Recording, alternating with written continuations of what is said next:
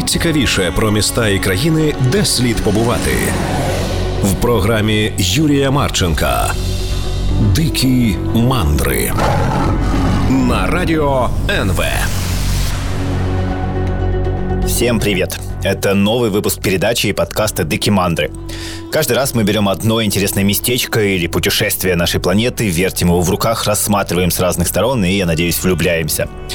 Последнее время у нас происходит такой себе коронавирусный цикл потому что совсем уж свободно путешествовать по понятным причинам пока нельзя, и как-то странно рассказывать о разных странах, если в них довольно проблематично попасть. Поэтому мы в «Диких мандрах» обсуждаем великие странствия прошлого. Мы берем путешествия, которые действительно изменили мир, смотрим, что же это за безумцы в них отправлялись, и как эти странные люди усаживались на бревно и плыли куда-то, или как они надували пузыри куда-то летели, или еще что-то такое. И эти и любые другие выпуски э, Декимандры легко послушать в интернете. Именно вот по такому запросу Декимандры.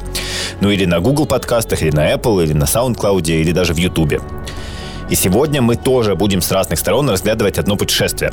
Оно действительно великое, это, наверное, самый впечатляющий маршрут, что только может быть на нашей планете. Это кругосветка. Причем это очень своеобразная кругосветка, и совершил ее очень неожиданный человек. Да еще и в те времена, когда такое было просто немыслимо. Вот э, в прошлых передачах звучали именно Колумба, Джеймса Куха, ну или даже Лейфа Счастливого, который на самом деле открыл Америку. Вот эти ребята, ну, более или менее известны по всему миру. А сегодняшнее имя э, мало кому что скажет. Вот э, давайте проверим. Это Энни Копчевский. Или другой вариант Энни Лондондерри. Даже если вы никогда не слышали это имя, не вздумайте выключать, потому что, я так думаю, миссис Копчевский еще вас удивит. Потому что это первая женщина в истории, которая совершила кругосветное путешествие на велосипеде. Вообще, не знаю, как для вас, но для меня любая кругосветка уже звучит как нечто потрясающее, но на велосипеде это вообще впечатляет. Если учитывать, что это еще и конец 19 века, то есть еще до эмансипации, то уж совсем. Ну и еще один нюанс. Это сделала абсолютно не готовая к путешествию мать троих детей. И, возможно, это было первое реалити-шоу в истории. Так что будет интересно. Тут э, важно подчеркнуть, э, что первая именно на велосипеде.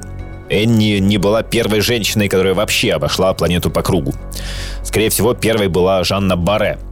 Э, то есть, может быть, кто-то был и раньше, но вряд ли потому что это уже 18 век, известных э, историй кругосветок на тот момент э, в целом было не так много, штук 10-15. А уж чтобы женщине удалось поучаствовать, так это вообще сложно. Времена э, в плане равенства были дикие тогда, поэтому даже Жанне Баре, первой известной кругосветной путешественнице, пришлось ради этого слегка так схитрить. Она родилась в 1740 году в Бургундии в бедной крестьянской семье. Ее мать и отец довольно рано умерли, и она устроилась экономкой к французскому ботанику по имени Филибер Коммерсон. А его жена тоже вскоре умерла, и, видимо, у Жанны и Филибера зародились не только деловые отношения. В 1766 году Коммерсона позвали в экспедицию, в первое французское кругосветное путешествие. Его командиром был Луи Антуан де Бугенвиль, и если вам его фамилия кажется смутно знакомой, то, возможно, не зря. Скорее всего, вы его хоть раз в жизни поливали. Потому что популярное комнатное растение бугенвиллея – это именно в честь него. Причем Луи Антуан, видимо, сам подозревал, что уже через пару столетий это растение покорит бухгалтерии во всех офисах планеты, поэтому даже говорил так. «Надежду на свою известность я возлагаю именно на этот цветок». То есть не на великие открытия, а вот на этот сорняк вонючий. Хотя и кругосветкой он тоже, в принципе, прославился. Как своей собственной, потому что было много открытий, так и не только своей, но и вот Жанны Баре. Потому что на роль ботаника позвали этого Камерсона, а он решил взять с собой и свою не совсем законную подружку. Но в те годы про феминизм еще, к сожалению, не слышали, поэтому женщинам было запрещено находиться на кораблях военно-морского флота.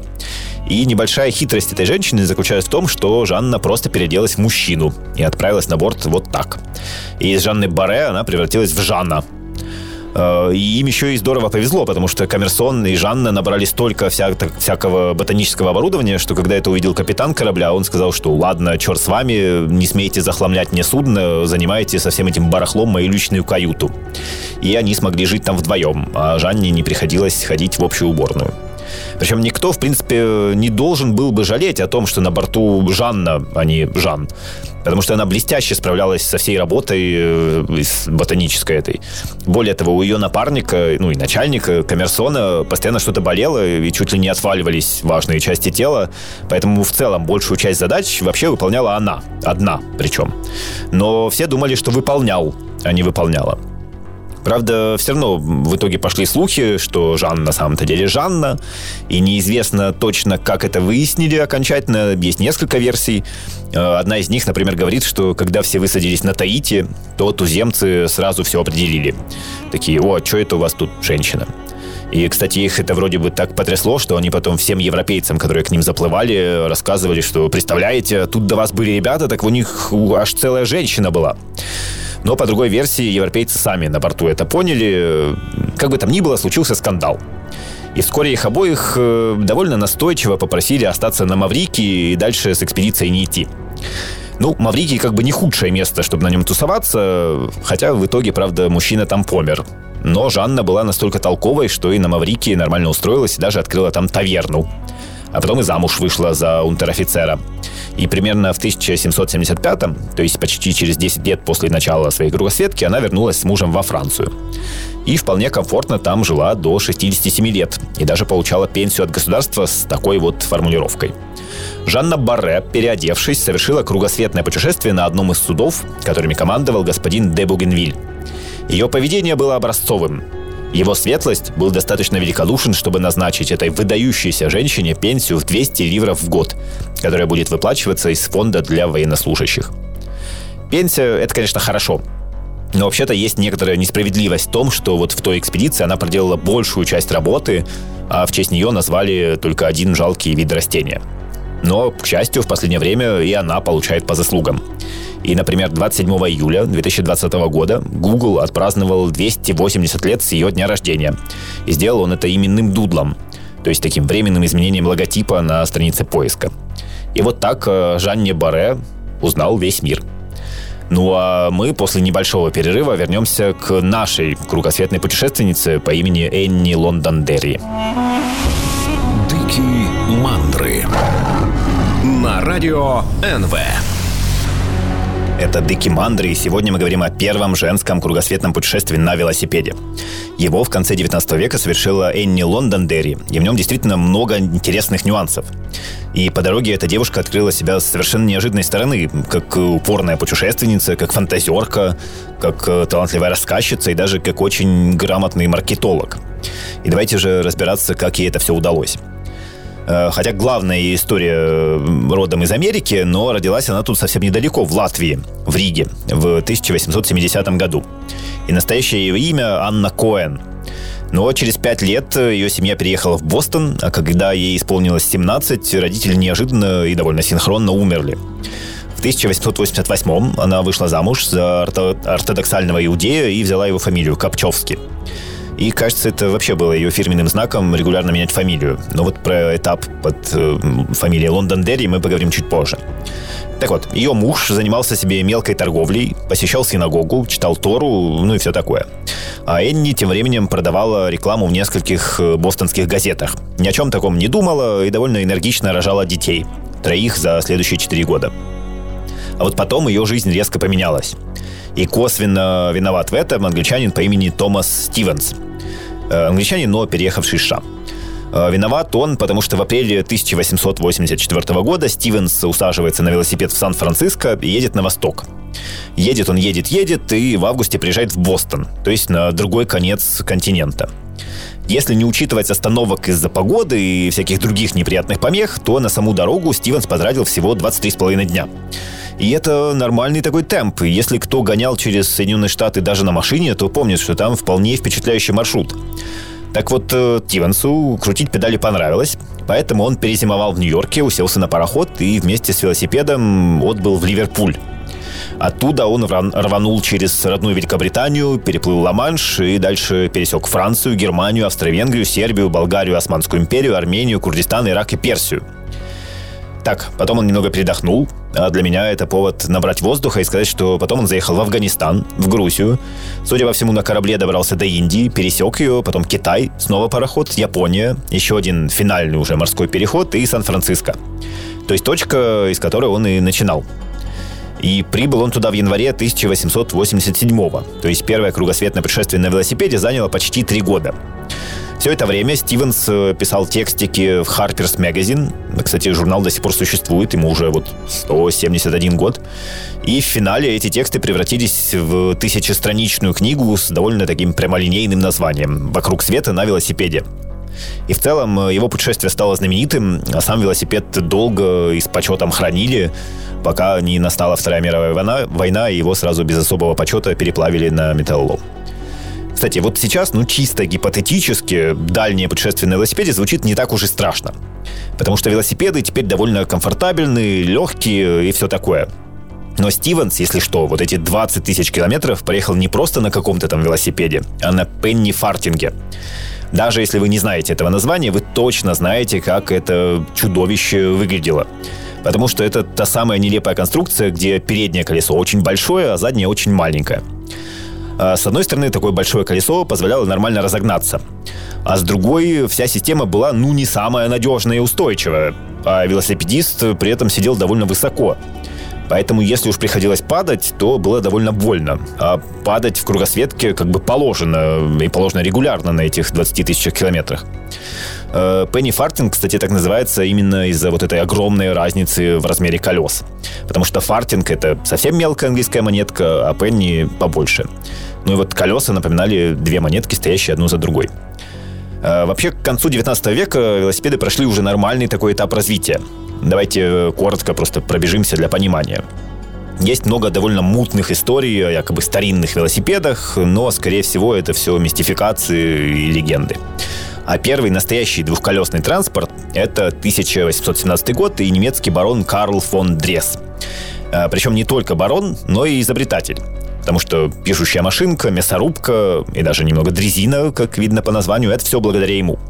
Ну и велосипед тоже.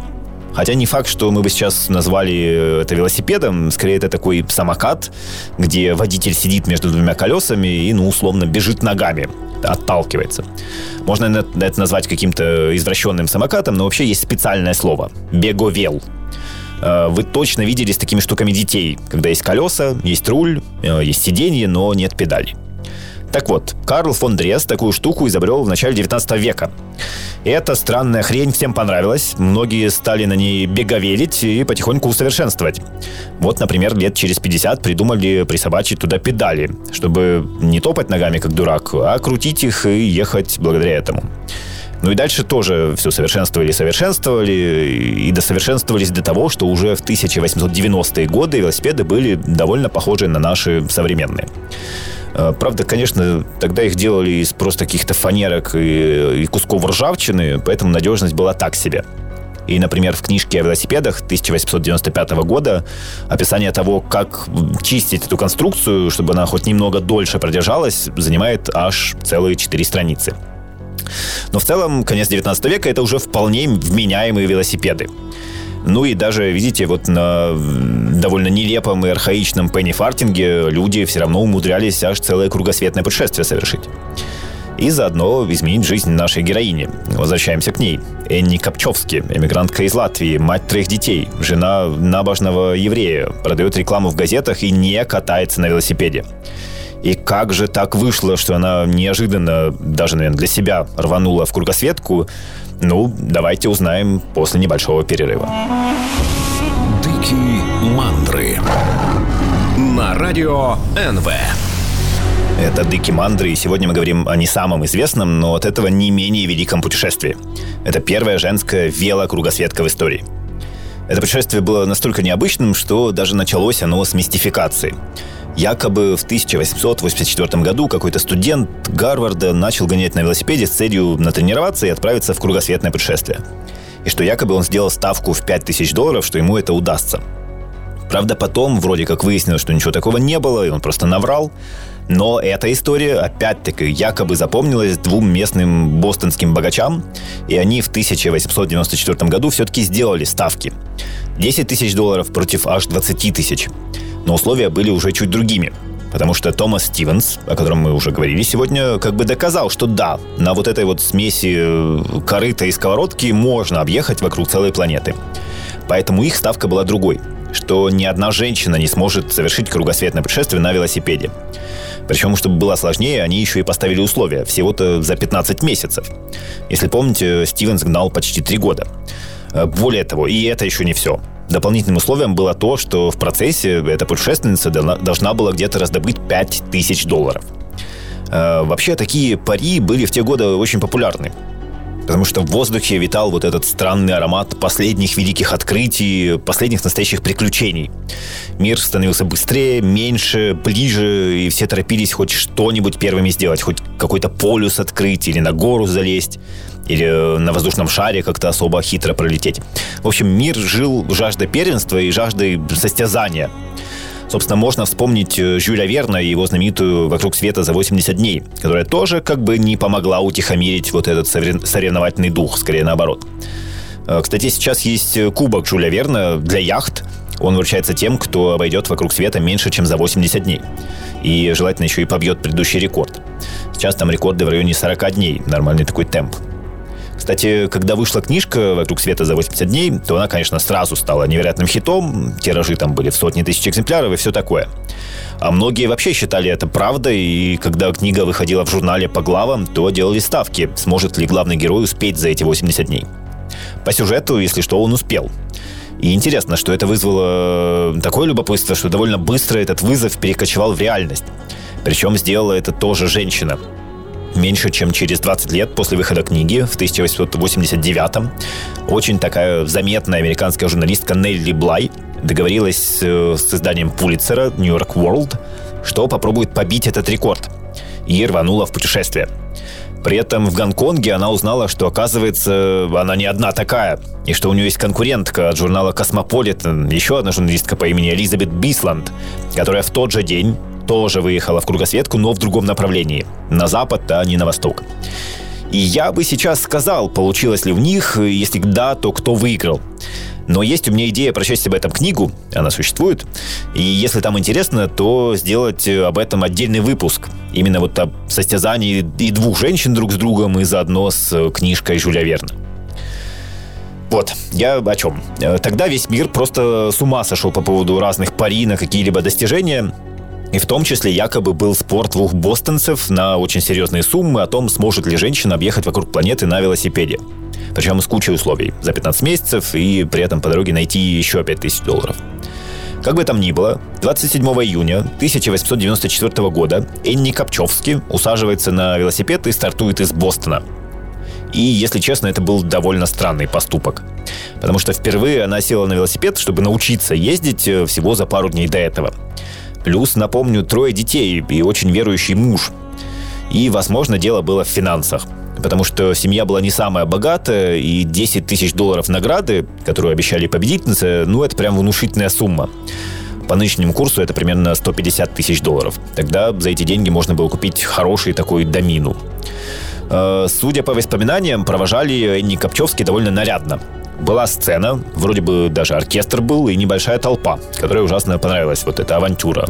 Простая женщина вдруг отправляется вокруг планеты. Правда, не все, конечно, это одобряли, и ну, вроде как ее родной брат считал это безумием и пришел проводить, но даже не подошел попрощаться. При этом по условиям пари деньги она получала только после финиша. И из дому получать хоть какую-то помощь тоже не разрешалось. То есть Энни должна была обеспечивать себя сама всю дорогу. И начала она с того, что превратилась в ходячую, ну, точнее, точнее, едущую рекламу. Была такая компания Londonderry Lithia Spring Water. Существовала до 1920 года. Она выпускала минералку.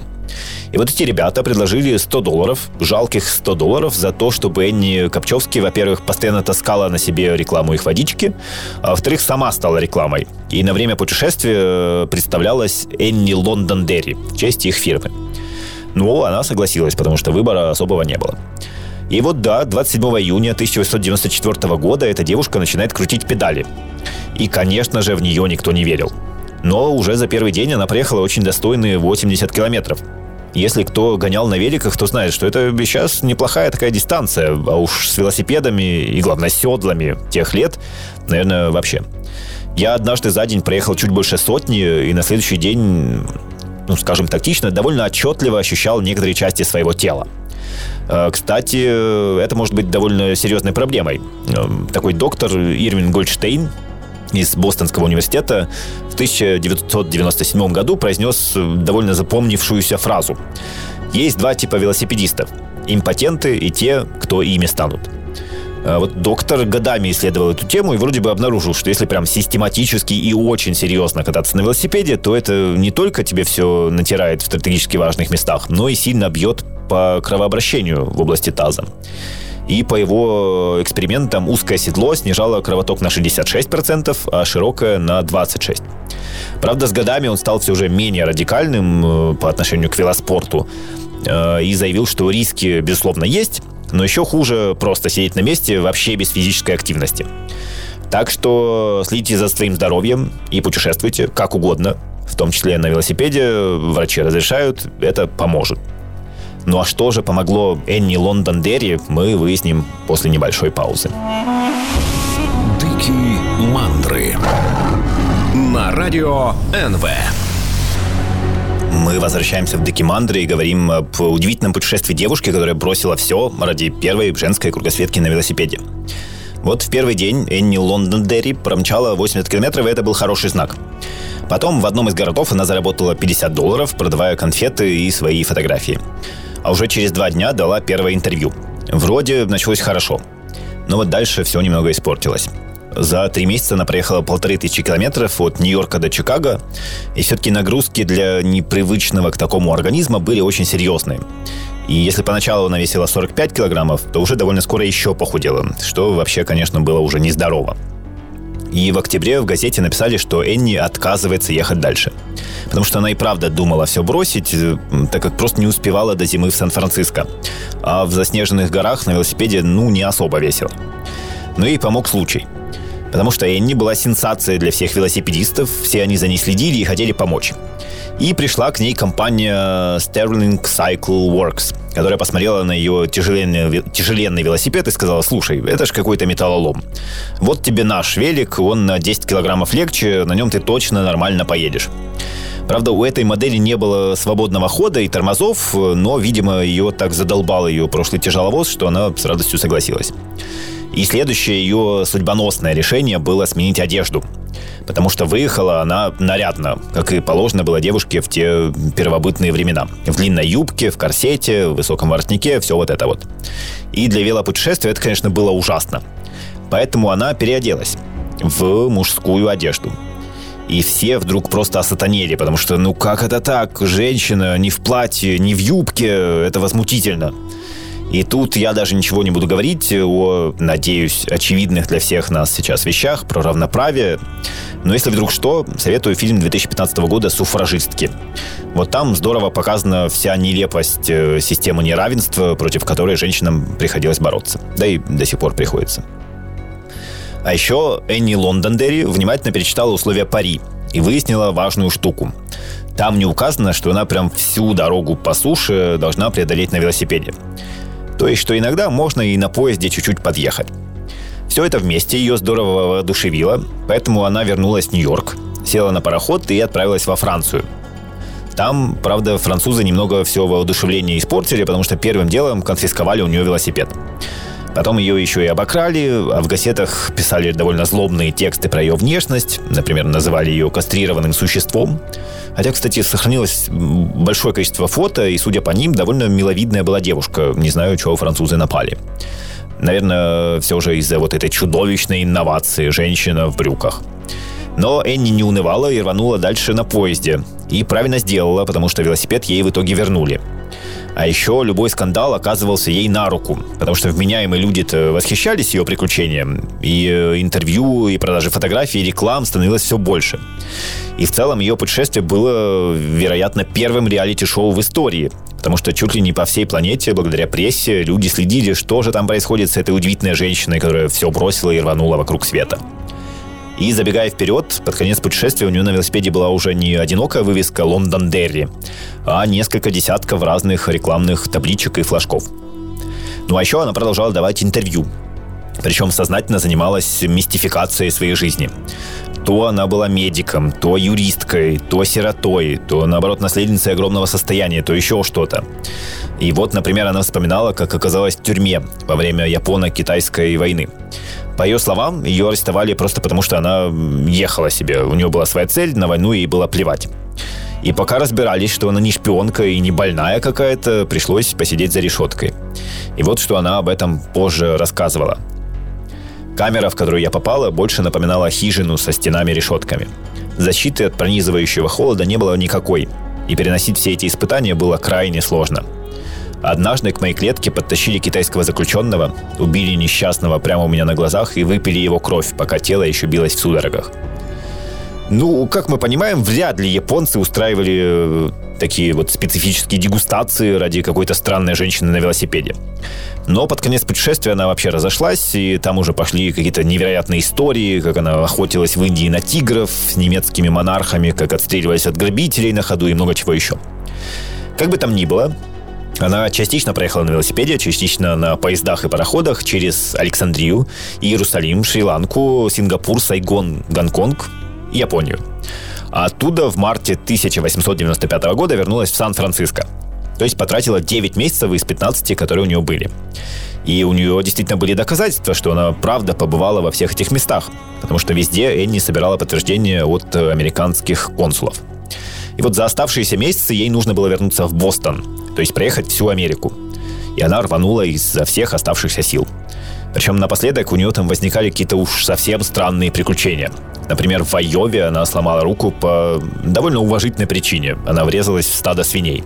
Потому что тормозов уже, как мы помним, в этом великолепном велосипеде не было. И вот со сломанной рукой она и финишировала. За две недели до дедлайна. То есть победила. Но тут оказалось, что у нее есть только 4900 долларов. А по условиям пари нужно 5000. Тогда она просто взяла и продала свой велосипед. И таким образом добрала нужную сумму. И выиграла 10 тысяч долларов, которые получила сломанной рукой в гипсе из свиней. А еще получила всемирную славу. Переехала в Нью-Йорк и устроилась писать колонку в газету под дерзким феминистским псевдонимом «Новая женщина». И, кажется, не успокоилась до самых последних дней. Потому что умерла она в возрасте 77 лет и тоже не совсем банально. По некоторым данным, она заболела и лечилась не просто так, а у индейского шамана. То есть от оригинальных поступков она не отказалась даже в старости и перед лицом смерти. Вот э, таким было путешествие домохозяйки, матери троих детей, не умевшей толком кататься на велосипеде. И что самое интересное, вот этот дух приключений, который пинком отправляет нас в подобные авантюры, живет в каждом. Ну или, хорошо, может жить в каждом. И тогда совершенно не важно, сколько тебе лет, какого ты пола, где ты живешь и как. Тем более, что за эти 125 лет мир стал намного более маленьким и комфортным. Так что немного желания, немного возможностей, и вот вы уже на тропическом пляже. Или, наоборот, в сувором, суровом северном лесу. Или даже на берегу реки в километре от дома, но это же все равно путешествие. И их я вам и желаю. Это был Юрий Марченко, Дыки Мандры, и до встречи через неделю в уже совсем другом путешествии. Дыки Мандры на радио НВ.